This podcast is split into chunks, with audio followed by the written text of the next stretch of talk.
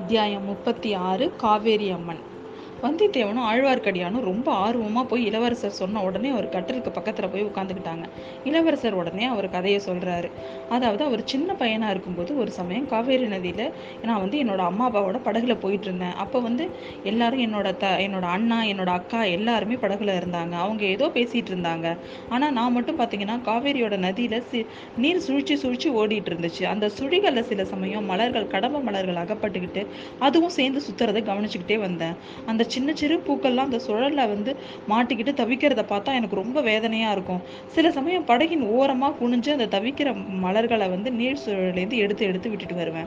அப்படி நான் எடுத்துட்டு வ- எடுத்து விட்டுட்டு வந்துட்டு இருந்த சமயத்தில் தவறி பார்த்தீங்கன்னா தண்ணிக்குள்ளே விழுந்துட்டேன். தலை குப்புற விழுந்துட்டேன் நான். திணறி திண்டாடிட்டேன். காவேரியோட அடி மணலில் என்னோட தலை இடித்த உணர்ச்சி வந்து இப்போவும் எனக்கு ஞாபகம் இருக்குது அதுக்கப்புறம் வேகமாக ஓடிய தண்ணீரில் நான் வந்து அடிச்சுக்கிட்டே போயிட்டு இருந்ததும் எனக்கு ஞாபகம் இருக்குது ஆனால் எங்கேயோ நிறைய பேர் பலரோட கூக்குரல் சத்தம்லாம் கேட்குது மூச்சு திணற ஆரம்பிச்சிட்டு சரி இதோட நம்ம காவேரி நதி நம்மள கடல்ல தான் கொண்டு போய் தள்ளிடும்னு நான் நினச்சிட்டு இருந்தேன். ஆனால் அப்போ பார்த்தீங்கன்னா யாரோ வந்து ரெண்டு கைகளாலும் என்னை வாரி அணைச்சி எடுத்தது மாதிரி இருந்தது. அடுத்த கணத்திலேயே நான் தண்ணீருக்கு மேலே வந்துட்டேன். தலை கண் மூக்கு வாய் எல்லாத்துலேயும் தண்ணீர் வழிஞ்சுக்கிட்டே இருந்தது. ஆனாலும் என்னை வாரி எடுத்து காப்பாற்றிய கைகள் என்னோட கண்ணுக்கு தெரிஞ்சுது. அதுக்கப்புறம் அந்த கரங்களுக்குள்ள முகத்தையும் நான் பார்த்தேன். கொஞ்ச நேரம் தானாலும் அந்த முகம் என்னோட மனசுல பதிஞ்சிருச்சு.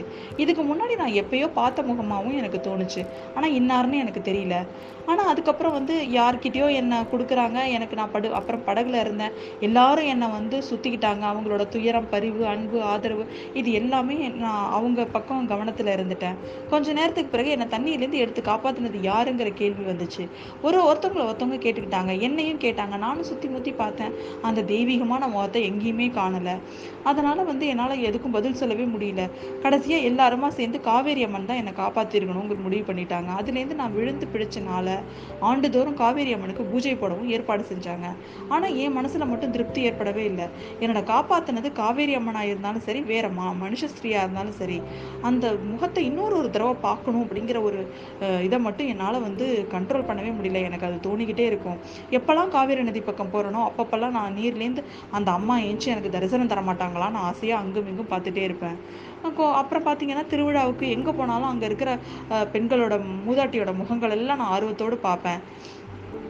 கொஞ்சம் வருஷத்துக்கு முன்னாடி பார்த்தீங்கன்னா நம்ம தென்திசை படைகளில் மாதண்ட நாயகனாகி நான் வந்து இலங்கைக்கு வந்தேன். அதுக்கு முன்னாடியே சேனாதிபதி பூதி விக்ரமகேசரி வந்து இலங்கையில் பல பகுதிகளை பிடிச்சிருந்தாரு.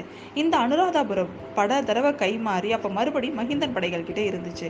இந்த நகரை வந்து நம்ம வீரர்களை முற்றுகையிட்டு இருந்தாங்க முற்றுகை நடத்த நடந்திருந்த சமயத்தில் பார்த்தீங்கன்னா நான் இலங்கையில் பல பகுதிகளை பார்த்துக்க பார்க்க விரும்பினேன்.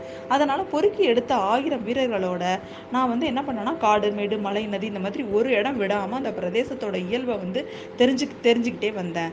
இந்த இந்த இலங்கை தீவை ஒட்டி கடலில் நிறைய சின்ன சின்ன தீவுகளும் இருக்கும். அது நீங்களும் பார்த்துருப்பீங்க.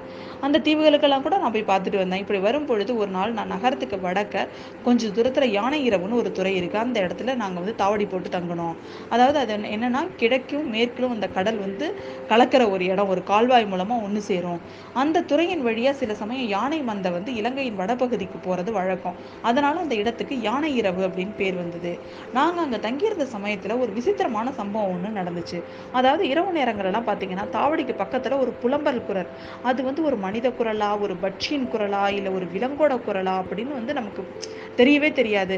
அது கேட்குறவங்களுக்கெல்லாம் ஒரு மாதிரி சிலிர்க்கிற மாதிரியான ஒரு சோகம் அதில் இருக்கும். முதல்ல தாவடியில் வந்து இருந்த வீரர்கள் வந்து காது அது விழுந்துச்சு ஓரத்தில் இருந்தவங்களுக்கு. அவங்க அதை பொருட்படுத்தாமல் தான் இருந்தாங்க. கொஞ்ச நாள் ஆக ஆக என் என்கிட்டயும் சிலர் வந்து சொன்னாங்க நான் அதை பெருசாக வந்து லட்சியம் செய்யலை. பேய் பிசாசுன்னு பயப்படுறீங்களா? அப்படிலாம் அப்படின்னு பயந்தீங்கன்னாக்கா ஊரில் போய் உங்கள் அம்மா மடியில் படுத்து பயமின்றி பயமின்றி தூங்குங்க அப்படின்னு சொல்லிட்டேன். உடனே அவங்களுக்குலாம் ரோஷம் வந்துருச்சு. அது அதனால் அதை பற்றி யாரும் பெருசாக வந்து பேசுறதில்ல. ஆனால் கொஞ்ச நாள் ஆக ஆக பார்த்தீங்கன்னா அந்த ஓலம் வந்து அதிகமாக கேட்க ஆரம்பிச்சிட்டு அந்த ஓலம் அந்த இடத்த சுற்றி ஓடி ஓடி இவங்கெல்லாம் பார்க்க ஆரம்பித்தாங்க அங்கே போனதும் அந்த குரலுக்குரிய உருவம் உருவமும் ஓட தொடங்க ஓட ஆரம்பிச்சது.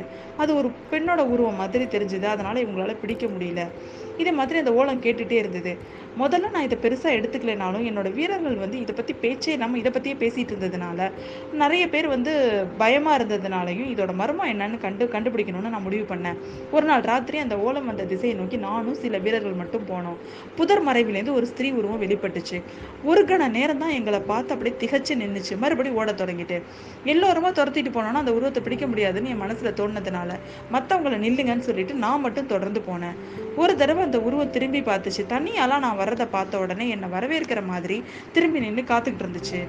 இப்போ எனக்கு கொஞ்சம் திகிலாக தான் இருந்துச்சு. ஒரு வினாடி நேரம் கொஞ்சம் தயங்கினேன். ஆனால் நெஞ்சை உறுதிப்படுத்திக்கிட்டு முன்னாடி போடி அந்த பெண் உருவத்தை நெருங்கினேன். நிலா வெளிச்சத்தில் அவளோட முகம் நல்லா தெரிஞ்சுது எனக்கு. தெய்வீகமான அந்த முகம் வந்து எனக்கு கொஞ்ச நேரத்துல ஞாபகம் வந்துருச்சு. காவேரி அம்மன் இவள் தான் என்னை வெள்ளம் அடிச்சுட்டு போகாமல் காப்பாத்தின தெய்வ மங்கை இவள் தான் அப்படின்னு சொல்லிட்டு பிரம்மை பிடிச்ச மாதிரி நின்றுட்டு இருந்தேன். அதுக்கப்புறம் தாயே நீ நீ எப்படி இங்கே வந்த? எதுக்காக வந்த? உன்னை வந்து எவ்வளோ காலமாக நான் தேடிட்டு இருந்தேன் தெரியுமா? என்ன நீ பார்க்கணுன்னா நேராக என்கிட்ட வர வேண்டியதானே இந்த தாவடியை சுற்றி சுற்றி ஏன் வட்டமிடுற? ஏன் புலம்புற? அப்படின்னு நான் அலறினேன். அந்த மாதரசி வந்து எதுவுமே பதில் சொல்லலை. மீண்டும் மீண்டும் நான் கேட்டும் எதுவுமே பதில் சொல்லலை. கொஞ்ச நேரத்துக்குலாம் அவளோட கண்கள்லேருந்து அவ்வளோ கண்ணீர். அந்த கண்ணீர் வந்து என்னோட நெஞ்சையே பொழந்துச்சு. அவள் ஏதோ சொல்ல வர்றா ஆனால் எனக்கு ஒன்றுமே புரியல. ஒரு தெரியாத ஒரு சத்தம் அவள் தொண்டையிலேருந்து வந்துக்கிட்டே இருக்குது அப்போ தான் எனக்கு தெரியுது எனக்கு புரிஞ்சுது அவளுக்கு பேசுகிற சக்தி இல்லை அவள் ஊமை அப்படிங்கிறது எனக்கு அப்போ தான் புரிஞ்சுது. அப்போ நான் அந் எனக்கு வந்த ஒரு வேதனையை வந்து நான் என்றைக்குமே அதை மாதிரி ஒரு வேதனை எனக்கு வந்ததே இல்லை. எனக்கு என்ன செய்யறதுன்னே தெரியல எனக்கு. அந்த ஸ்திரீ உடனே என்னை கிட்ட வந்து கட்டி பிடிச்சி வந்து எனக்கு நெத்தியில் வந்து உச்சி மோந்தா. அவள் கண்ணோட அந்த கணத்திலே அவள் என்னை விட்டுட்டு ஓடி போயிட்டா. திரும்பி கூட பார்க்கல நான் அவ அவளை தொடர்ந்து என்னால் போகவும் முடியல. ஏன்னா ரொம்ப வேகமாக ஓடிட்டா. பாசறைக்கு போன உடனே என்னை எல்லாரும் ஆவலாக சூழ்ந்துட்டு கே வீரர்கள்லாம் கேட்க ஆரம்பிச்சிட்டாங்க. உடனே அவங்க எல்லார்கிட்டயும் அது பேயும் இல்லை பிசாசும் இல்லை ஒரு சாதாரண ஸ்திரீ தான் அவங்க. வாழ்க்கையில் ஏதோ துயரத்தினால சித்தப்பிரமையாயிருக்காங்க. திரும்படி அவங்க திரும்பி அவங்க வந்தால் அவங்களை தொடர்ந்து யாரும் போய் தொந்தரவு பண்ணாதீங்க. அப்படின்னு நான் கண்டிப்பாக எல்லார்கிட்டயும் கட்டளையிட்டுட்டேன் மறுநாள் முழு அப் மறுநாள் ஃபுல்லாக எனக்கு அங்கே தாவடியை கிளப்பிக்கிட்டு போயிடலாமா அப்படின்னு யோசனை அடிக்கடி வந்துச்சு. ஆனாலும் அதை முடிவு செய்யல. ஒருவேளை மறுபடியும் இன்றைக்கி அந்த ஸ்திரீ வரணும் வரலாம் அப்படின்னு சொல்லிட்டு என் மனசுக்குள்ளே அந்த ஆசை இருந்துச்சு. அதே மாதிரி பொழுதும் மறுநாள் பொழுதும் போயிடுச்சு. இரவு வந்துச்சு. நான் எதிர்பார்த்தது வீண் போகல. தாவடிக்கு பக்கத்தில் திரும்பவும் அந்த ஓலக்குரல் கேட்டுச்சு. நான் மற்ற வீரர்கள்ட்ட என்னை யாரும் பின்தொடர்ந்து வராதீங்க அப்படின்னு சொல்லிட்டு அந்த குரல் வந்த திசையிலே போனேன். அந்த பொண்ணு என்னை முதல் நாள் பார்த்த மாதிரியே புன்னகையோடு கு- நின்றுட்டு இருந்தாங்க. அவங்க கொஞ்சம் நேரம் என்னை உத்து பார்த்துக்கிட்டே இருந்தாங்க. ஏதோ சொல்ல முயன்றாங்க. எனக்கு புட- புரியவே இல்லை. அப்புறம் என்னோட கையை பிடிச்சி அழைச்சிட்டு போனாங்க. அவங்களோட போகிறதுக்கு எனக்கு கொஞ்சம் கூட தயக்கமே இல்லை. காட்டு வழியில் போகும்போது முள் செடிலாம் என் மேலே படாதவனும் என்னை அதெல்லாம் விலக்கி விலக்கி விட்டுட்டு என்னை கூட்டிகிட்டு போனது எனக்கு அப்படியே நெஞ்சையே உருக்குச்சு. கொஞ்சம் தூரம் போனதுக்கப்புறம் ஒரு குடிசை ஒன்று இருந்தது. அந்த குடிசைக்குள்ளே ஒரு அகல் விளக்கு இருந்தது. அதில் ஒரு கிழவன் இருந்தான். அவன் நோயால் படுத்திருந்தான். அவன் வந்து உடம்பெல்லாம் பொறுக்க முடியாத குளிர்னால நடுங்கி நடுங்கிட்டு இருந்தான் அவன் உடம்பே சில சமயம் தூக்கி தூக்கி போட்டுச்சு. உங்களுக்கு வந்து அந்த நம்ம புத்த விஹாரத்துக்கு போனப்ப அந்த புக் பிக்ஷு கூட நடுங்கிட்டே இருந்தார்ல. அவர் கூட தேவர்கள்லாம் வந்து அவர் அவர் மேல ஆவிர்பவித்திருக்கிறதா சொன்னாங்க இல்லையா? அப்ப வந்து எனக்கு அந்த குடிசையில் குடிசையில பார்த்த கிழவனோட ஞாபகம் தான் வந்துச்சு. அப்படின்னு சொல்லிட்டு இப்போ நான் கூட இந்த இந்த பெரஹத் திருவிழாவை ஏன்டா நடத்த சொன்னோன்னு ப- நான் வந்து இப்போல்லாம் நினைக்கிறேன்.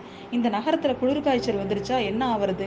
மிச்சம் இருக்கும் ஜனங்களும் இங்கேருந்து ஓட வேண்டியதான் அப்படின்னு அருள்மொழி வந்து ஏதோ யோசனையிலே உட்காந்துட்டாரு கொஞ்ச நேரம் பொறுத்து பார்த்துட்டு வந்தியத்தேவன் ஐயா இந்த நகரம் எப்படியாவது போகட்டும் குடிசையில் அப்புறம் என்ன நடந்துச்சுன்னு சொல்லுங்க அப்படின்னு கேட்குறான் குடிசையில் அதுக்கப்புறம் ஒன்றும் நடக்கலை. அந்த மாதரசி நான் அங்கே ரொம்ப நேரம் நிற்கக்கூடாதுன்னு சொல்லிட்டு வெளில எனக்கு கையை பிடிச்சி கூட்டிகிட்டு வந்துட்டா. கொஞ்சம் பிறகு வந்து சில ச- சைகை மூலமாக எனக்கு ஏதோ சொல்ல விரும்பினா அவள் சொல்ல என்ன நினைக்கிறாங்கிறத என்னோட மனசு கொஞ்ச நேரத்திலே புரிஞ்சுக்கிச்சு. அதாவது இந்த பிரதேசத்தில் நீங்கள் இருக்க வேண்டாம். இங்கே இருந்தால் குளிர்காய்ச்சல் உங்களுக்கு வந்துடும் உடனே இங்கேருந்து இந்த தாவடியை பெயர்த்துக்கிட்டு போயிடு. இதுதான் அவள் சைகை மூலமாக அவள் எனக்கு சொல்ல வந்தது.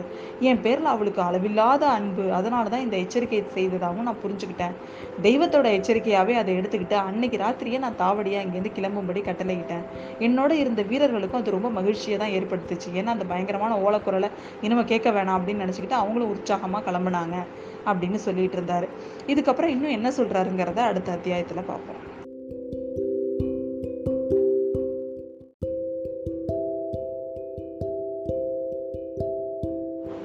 அத்தியாயம் முப்பத்தி ஆறு காவேரி அம்மன். வந்தியத்தேவனும் ஆழ்வார்க்கடியானும் ரொம்ப ஆர்வமாக போய் இளவரசர் சொன்ன உடனே அவர் கட்டிலுக்கு பக்கத்தில் போய் உட்காந்துக்கிட்டாங்க இளவரசர் உடனே அவர் கதையை சொல்கிறாரு அதாவது அவர் சின்ன பையனாக இருக்கும்போது ஒரு சமயம் காவேரி நதியில் நான் வந்து என்னோட அம்மா அப்பாவோட படகுல போயிட்டு இருந்தேன். அப்போ வந்து எல்லாரும் என்னோட த என்னோட அண்ணா என்னோட அக்கா எல்லாருமே படகுல இருந்தாங்க. அவங்க ஏதோ பேசிகிட்டு இருந்தாங்க. ஆனால் நான் மட்டும் பார்த்தீங்கன்னா காவேரியோட நதியில் சி நீர் சுழிச்சு சுழிச்சு ஓடிட்டு இருந்துச்சு. அந்த சுழிகளில் சில சமயம் மலர்கள் கடம்ப மலர்கள் அகப்பட்டுக்கிட்டு அதுவும் சேர்ந்து சுற்றுறதை கவனிச்சுக்கிட்டே வந்தேன். அந்த சின்ன சிறு பூக்கள்லாம் அந்த சுழலில் வந்து மாட்டிக்கிட்டு தவிக்கிறத பார்த்தா எனக்கு ரொம்ப வேதனையாக இருக்கும். சில சமயம் படகின் ஓரமாக குனிஞ்சு அந்த தவிக்கிற மலர்களை வந்து நீர் சுழலேருந்து எடுத்து எடுத்து விட்டுட்டு வருவேன். அப்படி நான் எடுத்துட்டு எடுத்து விட்டுட்டு வந்துட்டு இருந்த சமயத்தில் தவறி பார்த்தீங்கன்னா தண்ணிக்குள்ளே விழுந்துட்டேன். தலை குப்புற விழுந்துட்டேன் நான். திணறி திண்டாடிட்டேன். காவேரியோட அடி மணலில் என்னோட தலை இடித்த உணர்ச்சி வந்து இப்போவும் எனக்கு ஞாபகம் இருக்குது அதுக்கப்புறம் வேகமாக ஓடிய தண்ணீரில் நான் வந்து அடிச்சுக்கிட்டே போயிட்டு இருந்ததும் எனக்கு ஞாபகம் இருக்குது ஆனால் எங்கேயோ நிறைய பேர் பலரோட கூக்குரல் சத்தம்லாம் கேட்குது மூச்சு திணற ஆரம்பிச்சிட்டு. சரி இதோட நம்ம காவேரி நதி நம்மளை கடலில் தான் கொண்டு போய் தள்ளிடும்னு நான் நினச்சிட்டு இருந்தேன். ஆனால் அப்போ பார்த்தீங்கன்னா யாரோ வந்து ரெண்டு கைகளாலும் என்னை வாரி அணைச்சு எடுத்தது மாதிரி இருந்தது. அடுத்த கணத்திலேயே நான் தண்ணீருக்கு மேலே வந்துட்டேன். தலை கண் மூக்கு வாய் எல்லாத்துலேயும் தண்ணீர் வழிஞ்சுக்கிட்டே இருந்தது. ஆனாலும் என்னை வாரி எடுத்து காப்பாத்திய கைகள் என்னோட கண்ணுக்கு தெரிஞ்சுது. அதுக்கப்புறம் அந்த கரங்களுக்குள்ள முகத்தையும் நான் பார்த்தேன். கொஞ்ச நேரம் தானாலும் அந்த முகம் என்னோட மனசுல பதிஞ்சிருச்சு. இதுக்கு முன்னாடி நான் எப்பயோ பார்த்த முகமாகவும் எனக்கு தோணுச்சு. ஆனால் இன்னார்னு எனக்கு தெரியல. ஆனால் அதுக்கப்புறம் வந்து யார்கிட்டயோ என்னை கொடுக்குறாங்க. எனக்கு நான் படு அப்புறம் படகுல இருந்தேன். எல்லாரும் என்னை வந்து சுற்றிக்கிட்டாங்க அவங்களோட துயரம் பரிவு அன்பு ஆதரவு இது எல்லாமே நான் அவங்க பக்கம் கவனத்தில் இருந்துட்டேன். கொஞ்ச நேரத்துக்கு பிறகு என்னை தண்ணியிலேருந்து எடுத்து காப்பாற்றினது யாருங்கிற கேள்வி வந்துச்சு. ஒரு ஒருத்தவங்களை ஒருத்தவங்க கேட்டுக்கிட்டாங்க. என்னையும் கேட்டாங்க. நானும் சுற்றி முற்றி பார்த்தேன். அந்த தெய்வீகமான முகத்தை எங்கேயுமே காணலை. அதனால் வந்து என்னால் எதுக்கும் பதில் சொல்லவே முடியல. கடைசியாக எல்லாருமா சேர்ந்து காவேரி அம்மன் தான் என்னை காப்பாற்றிருக்கணும் காப்பாத்திருக்கணுங்கிற முடிவு பண்ணிட்டாங்க. அதுலேருந்து நான் விழுந்து பிடிச்சனால ஆண்டுதோறும் காவேரி அம்மனுக்கு பூஜை போடவும் ஏற்பாடு செஞ்சாங்க. ஆனால் என் மனசில் மட்டும் திருப்தி ஏற்படவே இல்லை. என்னோட காப்பாத்துனது காவேரி அம்மனாக இருந்தாலும் சரி வேற மா மனுஷ ஸ்திரீயாக இருந்தாலும் சரி அந்த முகத்தை இன்னொரு ஒரு தடவை பார்க்கணும் அப்படிங்கிற ஒரு இதை மட்டும் என்னால் வந்து கண்ட்ரோல் பண்ணவே முடியல. எனக்கு அது தோணிக்கிட்டே இருக்கும்.